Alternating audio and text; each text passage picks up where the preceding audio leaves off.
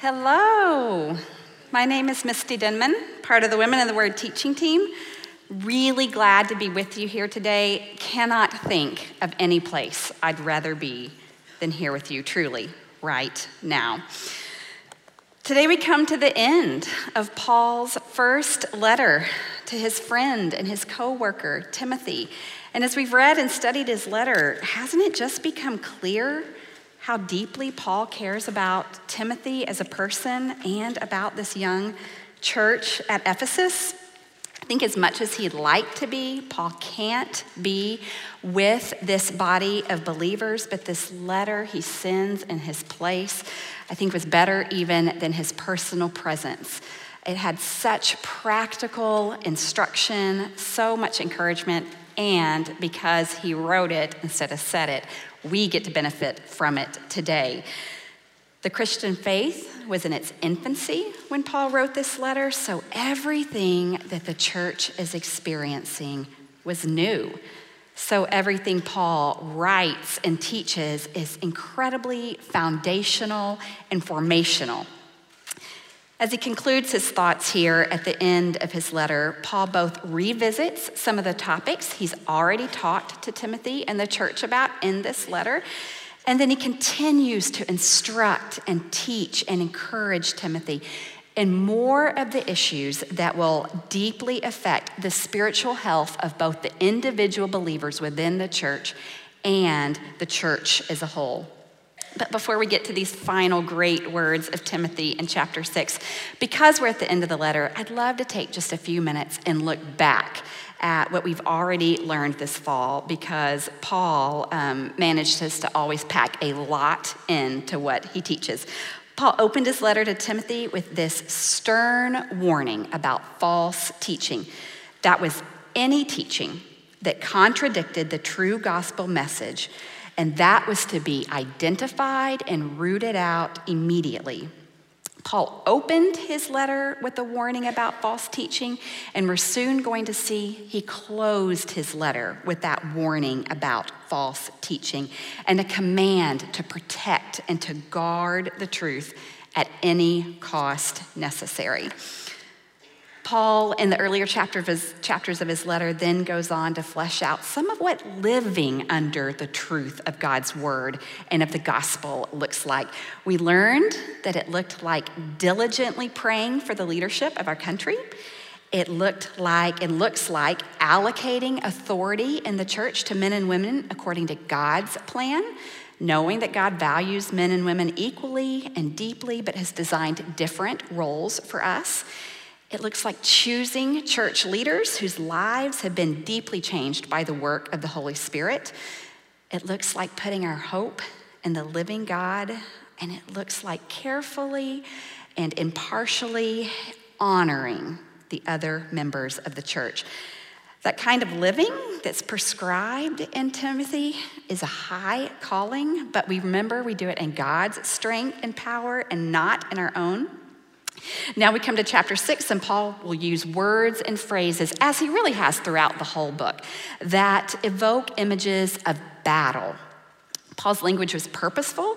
He knew that a life well lived for the Lord is a battle. We fight battles with the world because the world constantly bombards us with messages that contradict God's truth. And we have to do constant battle in our own hearts and minds so that we don't begin to believe and live the lies that we hear in the world all day long. The good news is that we're not fighting these battles on our own strength or on our own might. If we did, we'd fail. And we probably all know of times when we have tried to fight those battles in our own strength and have failed. Instead, we get to place our faith in Christ we are made alive to God and the things of God. Look with me at Romans 6 6, and then also verse 11. We know that our old self was crucified with him in order that the body of sin might be brought to nothing so that we would no longer be enslaved to sin. So you also must, must consider yourselves dead to sin and alive to God in Christ Jesus. If you have been with us this fall for our Great Fall series, Made New, this uh, verse will be familiar to you. If not, um, sometime go read Romans 5 through 8. It's a great, great set of chapters. But even in this great and powerful truth, we still do daily battles with our spirit. Um, am I going to act like I'm a slave to sin? Give in to that desire to go my own way and walk away from God's path?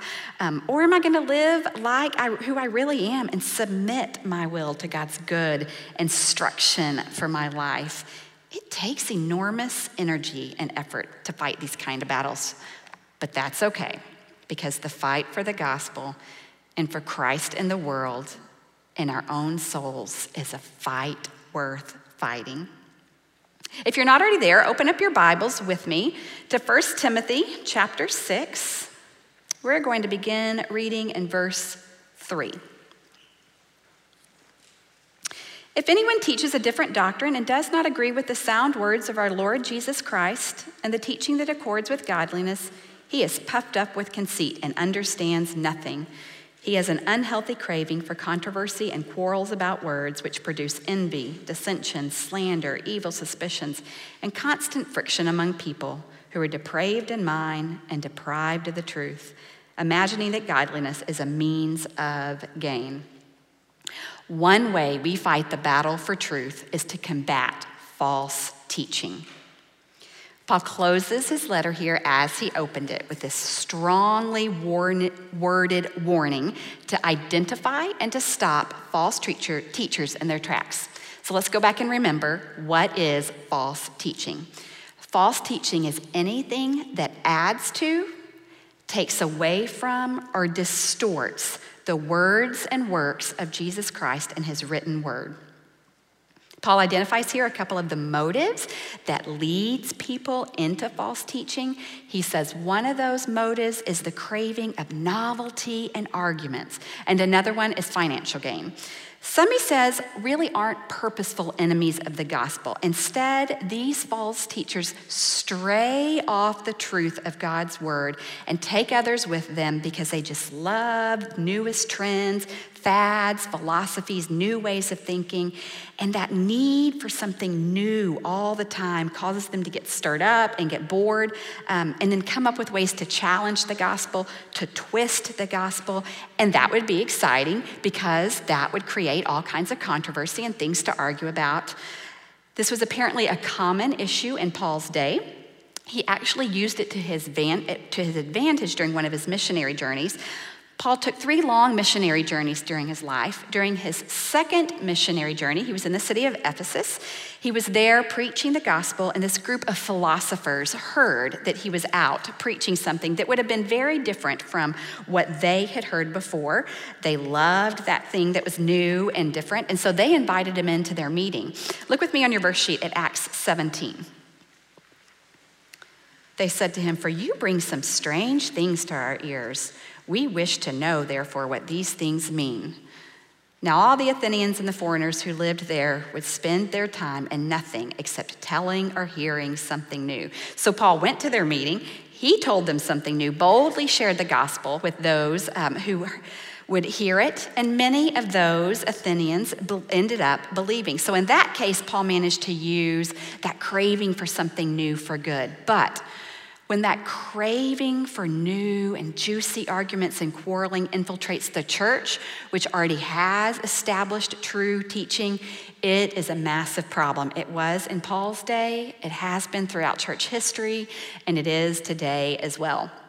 Pride and conceit were at the root of this craving for something new. And it really makes sense when we think about it, doesn't it?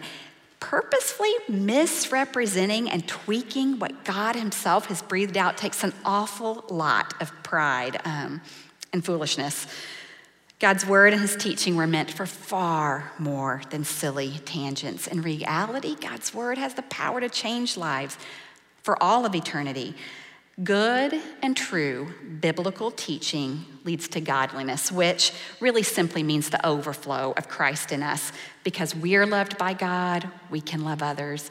Because we're forgiven by God, we can forgive others. Because we're valued by God, we can value others. When we learn that through God's word, it leads to godliness in our own characters, and we in turn can pour that out onto others. Love is an outflow of these internal changes that are a result of the work and the, of the Holy Spirit in our lives. When we love each other and we love the world well, that's the gospel on display for all to see. That draws people to Jesus. And that's one of our great purposes and missions in life. Look back with me at well, what, one of the things that Paul said in chapter 1, verse 5. The aim of our charge is love that issues from a pure heart and a good conscience and a sincere faith. God's word is what shapes us into the women um, who can have that sincere and active faith, and it's why God's word must be protected. The potential for financial gain was another one of those uh, motives that false teachers had. In Paul's day, there were generous stipends paid to some um, people in, that were teachers in, in the church. So even those who really were true ministers of the gospel needed to um, periodically, often, check their own spirits just to make sure that their own motives were pure, that they were ministers of the gospel because that's what they had been called to do, because uh, they wanted all to come to a saving faith um, in Christ and grow in godliness, and that income was to be seen just as a sweet and generous gift from God, not as their motivation for teaching. And because Paul has entrusted them with teaching God's word, and that's a high calling, he does warn them to do that internal check of operating out of a pure heart. And it's also why in chapter three, one of the criteria listed for church leadership is that those folks would not be lovers of money. Most of us, unfortunately, have seen or heard modern day um, teachers or preachers that seem to be motivated by money more than they're motivated by the gospel those who promise healing or blessing uh, when you send them money, or those who um, teach that God will bless us with health and wealth um, if we just have enough faith. There is absolutely no biblical um, Uh, uh, no biblical teaching, no biblical truth that backs up that kind of teaching. It's patently false. It's the sort of teaching that Paul warns us about. It's the kind of teaching that has been a problem throughout the church and why his word is still so relevant to us today. Look with me at Acts 17. No, I'm sorry, it's Acts 20, 29 through 30 on your verse sheet. We actually looked at this verse a couple of weeks ago in chapter 4 when Paul talked about false teaching there as well. I know that after my departure, fierce wolves will come in among you, not sparing the flock, and that among your own selves will arise men speaking twisted things to draw away the disciple the disciples after them. Here, Paul's talking. Um, in Acts, he was actually talking to the same church that is in Ephesus. He spoke the words in Acts 20 about 10 years prior to when he wrote 1 Timothy. So, since the very first days of the church, there have been those who would distort God's word for their own gain. They've always left destruction in their wait, and it's why we firmly combat false teaching. How do we do that, though, as women, right here, right now? God's word is the foundation for all knowledge and understanding. It is the firm ground we stand on day in and day out, and therefore we have to make every effort to know what it really says. Most of us have seen courtroom scenes. Um, it seems like every courtroom scene on television has that part where the person stands up and takes the oath and they say that they promise to tell the truth, the whole truth, and nothing but the truth. We must know that the Bible is the truth, the whole truth, and nothing but the truth. So beware of taking scripture out of the context it's written in. Beware of simply forgetting or misremembering what it says. Um, there was an incident just a couple of weeks ago when I was having lunch with a friend. She was sort of having a, a dilemma in her life, and I gave her, sort of off the cuff, what sounded like and I, what I thought was some good sound advice. It was a little bit of a tricky situation. So I was actually talking, um, it was okay for me to do this, but I was actually talking with somebody um, um, wiser than me about it later on, and I repeated the advice I had given. And this wiser friend accurately pointed out that the advice that I had given, that I thought was really good advice, was actually not biblical. In fact, it contradicted some of Jesus' real, straightforward teaching. I am so grateful that she knew God's word well enough um, to catch my mistake and to be willing to tell me, and just in the most encouraging and kind way because she's like that. And when I read back and read the verses where she had pointed out that it was wrong, I realized I had read that scripture more times than I can remember, um, but I'd forgotten them. And I gave poor advice, um, which I did go back and revisit, by the way. I made a phone call real quick after that. But I gave that poor advice simply because I'd forgotten what Jesus has said. It was a real check for me um, to remember that even when we're steeped in the Word and studying God's Word, it's easy to forget, and it's easy not to remember exactly what it says. Um, if we're to combat false teaching and stand for truth, it really will require that we are steeping ourselves in God's word. It will require that we don't allow ourselves to just think we remember what God said about this or that, but to go back and find out exactly what the scripture said. It requires a lot of time and effort. I was deeply convicted, but the battle for truth is worth fighting. The great news is we're fighting that battle here today. If you go to a church on Sunday morning, you're fighting that battle there. But as I discovered, it is not enough um, just to study God's word in those places. We must steep ourselves daily in God's word, in the Old and the New Testament, and the easier teaching and the hard teaching, so that we can recognize and reject false teaching and know and live by the truth. All right, let's continue on. Follow along with me as I read verses 6 through 10. But godliness with contentment is great gain, for we brought nothing into the world, and we cannot take anything out of the world. But if we have food and clothing, with these we will be content. But those who desire to be rich fall into temptation, into a snare, into many senseless and harmful desires that plunge people into ruin and destruction. For the love of money is a root of all kinds of evils. It is through this craving that some had wandered away from the faith and pierced themselves with many pangs. Right on the hill, heels of his warning about false teachers, Paul launches into this very practical and relevant charge to pursue contentment.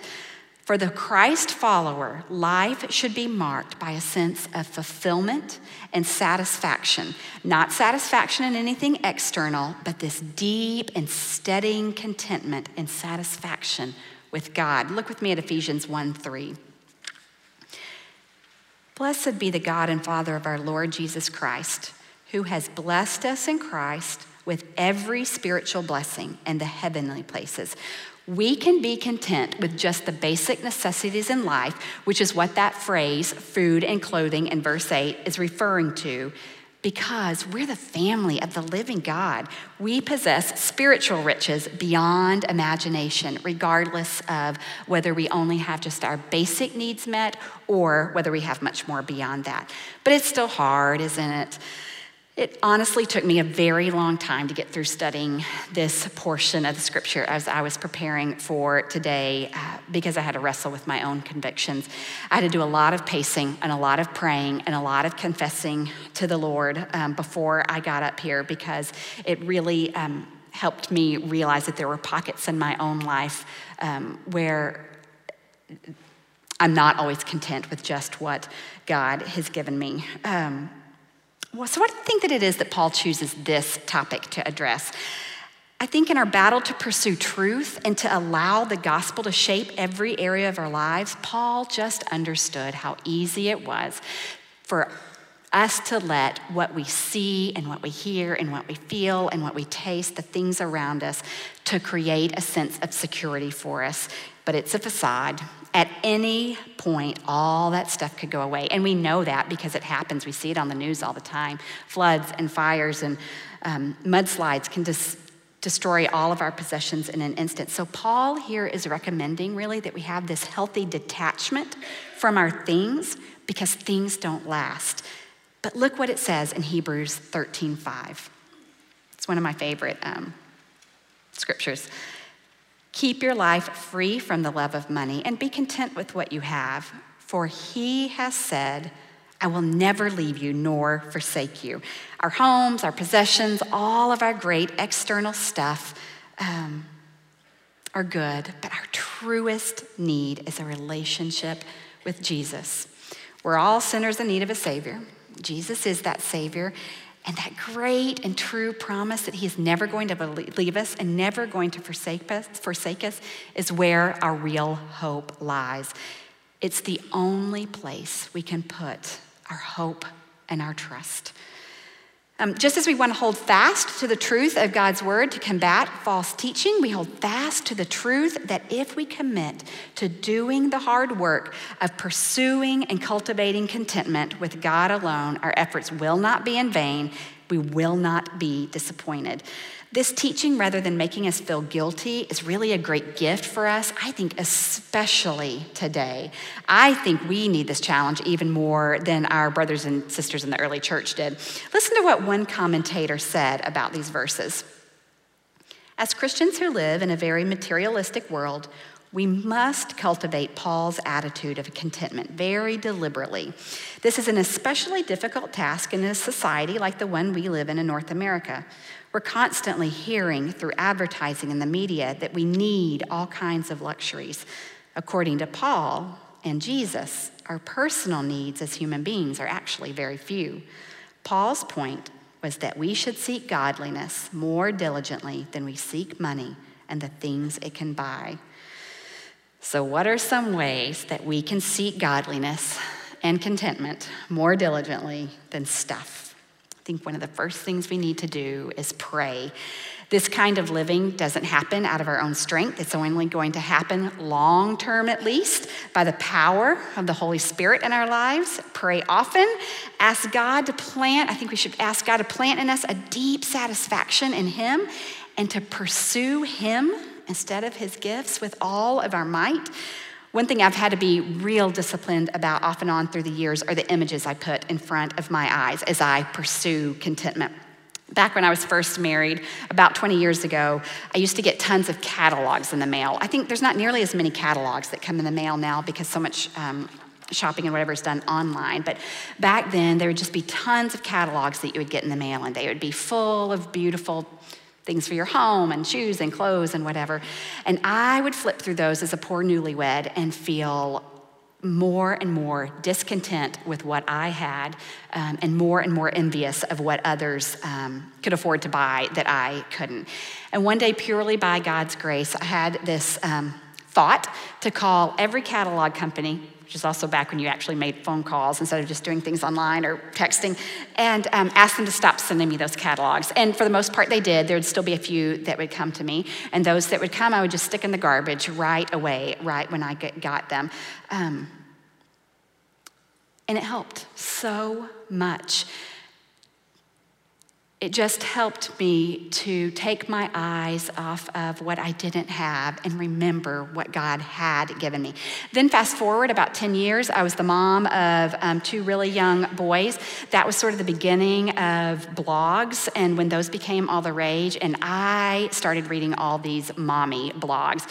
And those were the blogs. Um, they're not quite as much in fashion anymore, but there would be tons of them where this mom would blog about her perfect life, it seemed like. And she would put the pictures up and show the um, lovely breakfast she had made her toddler, and then the holiday craft she had done with her toddler, and then the pantry she had organized that same day, and then the gourmet dinner she had put on the table, and she had gone to the personal trainer, and so she was this big around, and um, and I just started feeling so bad about myself. God did not wire me to be able to do all those things in one day, even all those things in one month usually.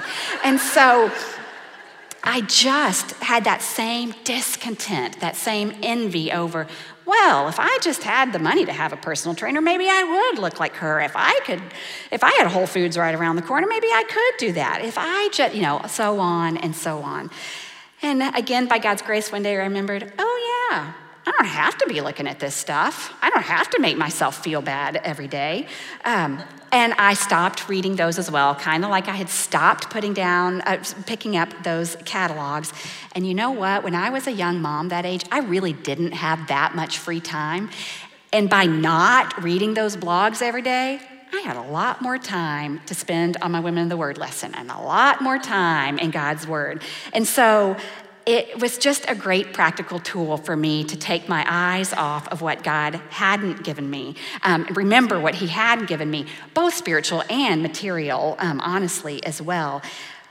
When I look back at those two things in my life, I was piercing myself with pangs. It wasn't anybody else that was. Um, hurting me.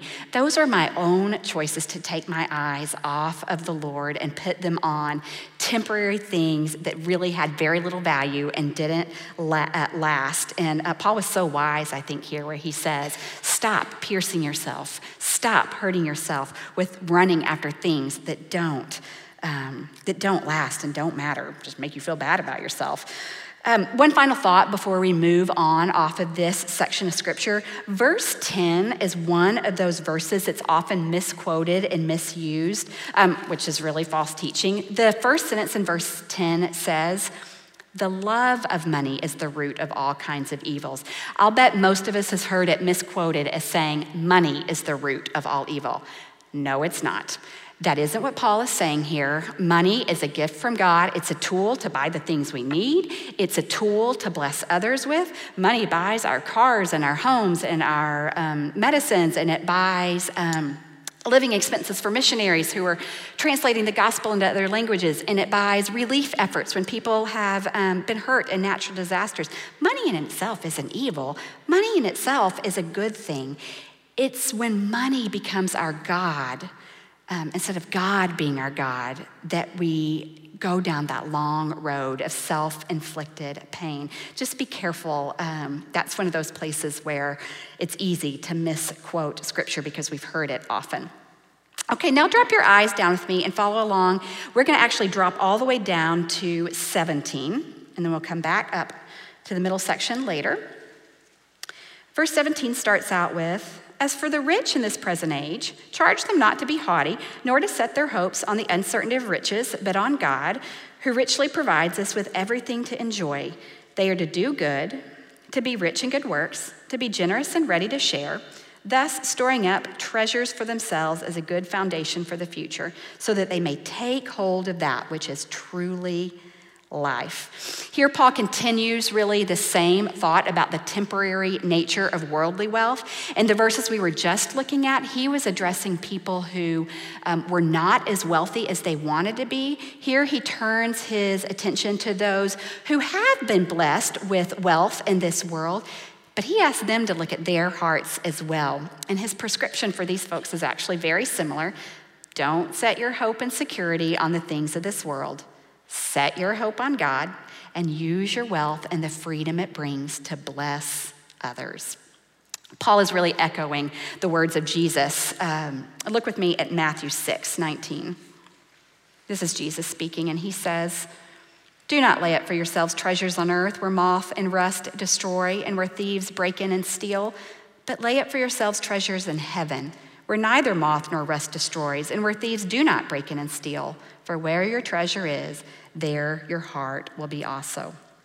Part of our personal battle for truth is pursuing contentment with God, and that has eternal value rather than chasing off, chasing after earthly treasures. Now, look back up with me at verse 11, and we're going to pick up this section. But as for you, O man of God, flee these things. And he's talking about fleeing after the, um, the things of this world. Pursue righteousness, godliness, faith, love, steadfastness, gentleness, Fight the good fight of the faith. Take hold of the eternal life to which you were called and about which you have made the good confession in the presence of many witnesses. I charge you in the presence of God, who gives life to all things, and of Christ Jesus, who in his testimony before Pontius Pilate made the good confession, to keep the commandment unstained and free from reproach. reproach until the appearing of our Lord Jesus Christ, which he will display at the proper time.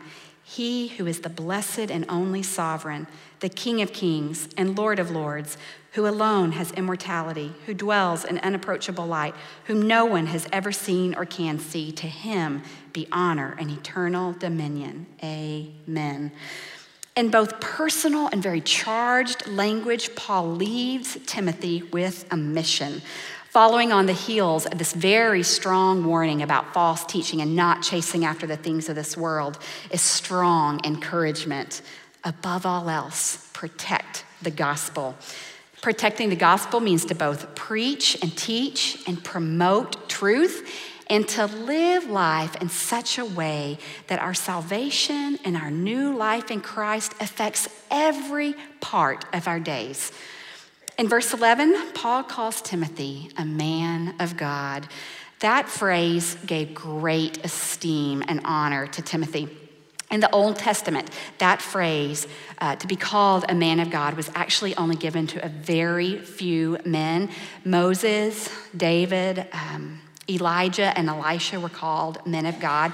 And that title really describes someone who stands for God faithfully against opposition, um, who, is an, who is a leader and his, an example to others in their faith.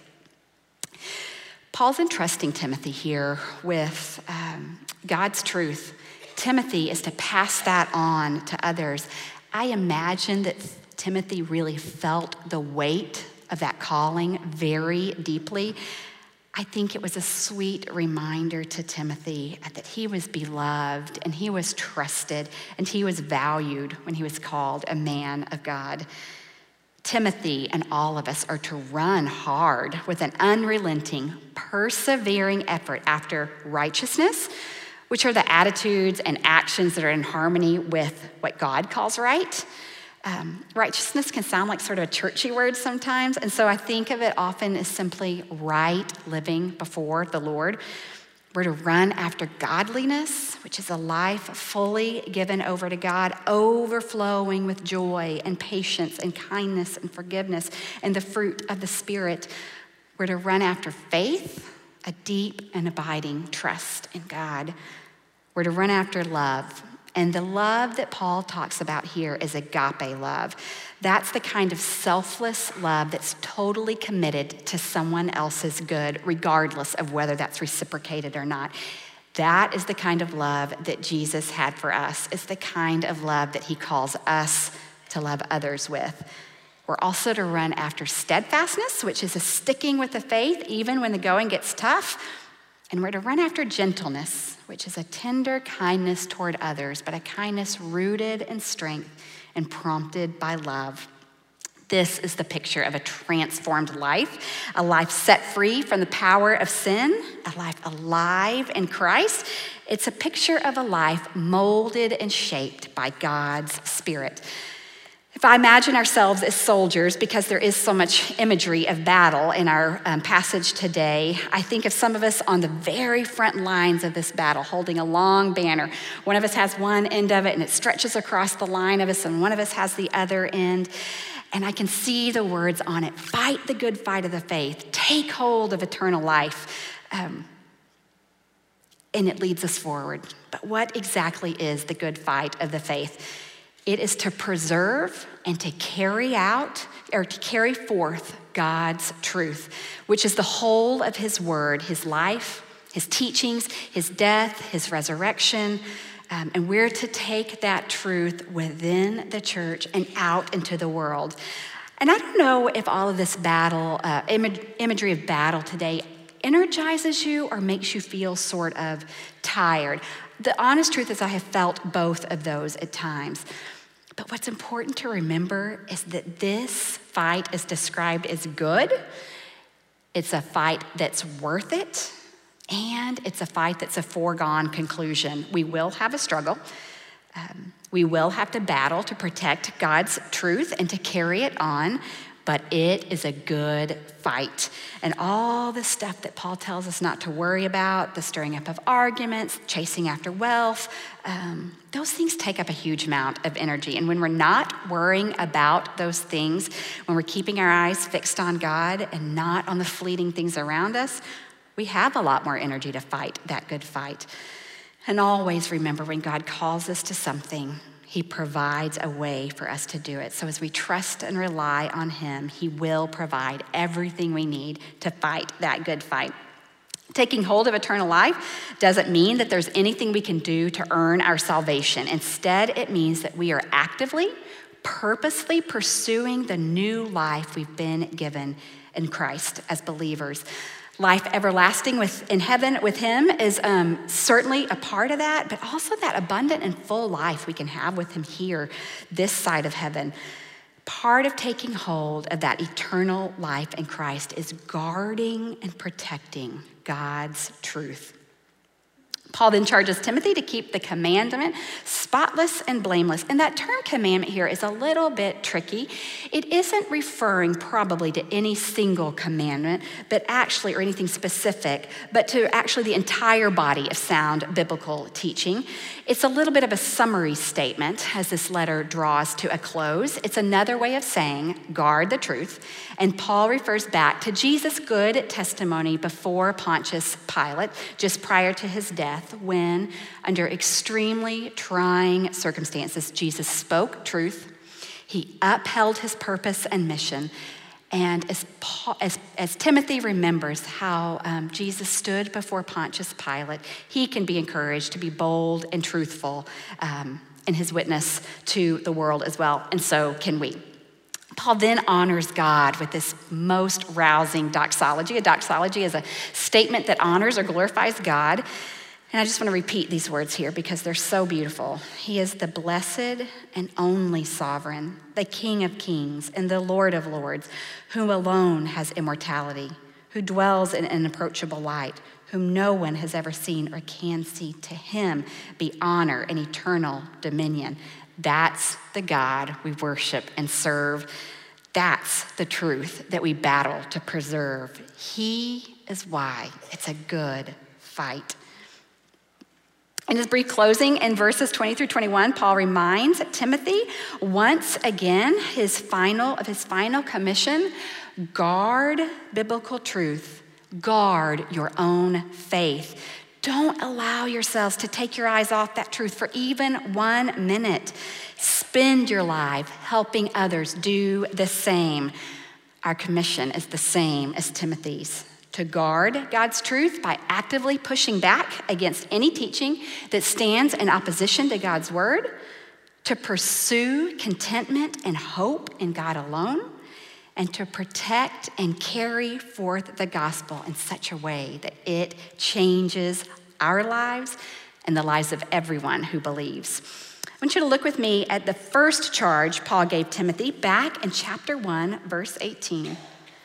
This charge I entrust to you, Timothy, my child, in accordance with the prophecies previously made about you, that by them you may gauge the good warfare. Paul's bringing it around full circle here. As we close today and we go out into the world, I just want to pray for us um, that God will give us the will and the wisdom to fight for truth in our generation. Lord God, you're so good and you're so mighty, and we praise you. We thank you for trusting us with such important work for your kingdom. I do ask that you give each of us your wisdom as we carry, um, as we carry your banner out into the world. I ask you to give us a strong will for that battle. You are worth fighting for, God. Help us to remember that. We love you, Lord. It's in your holy name we pray. Amen.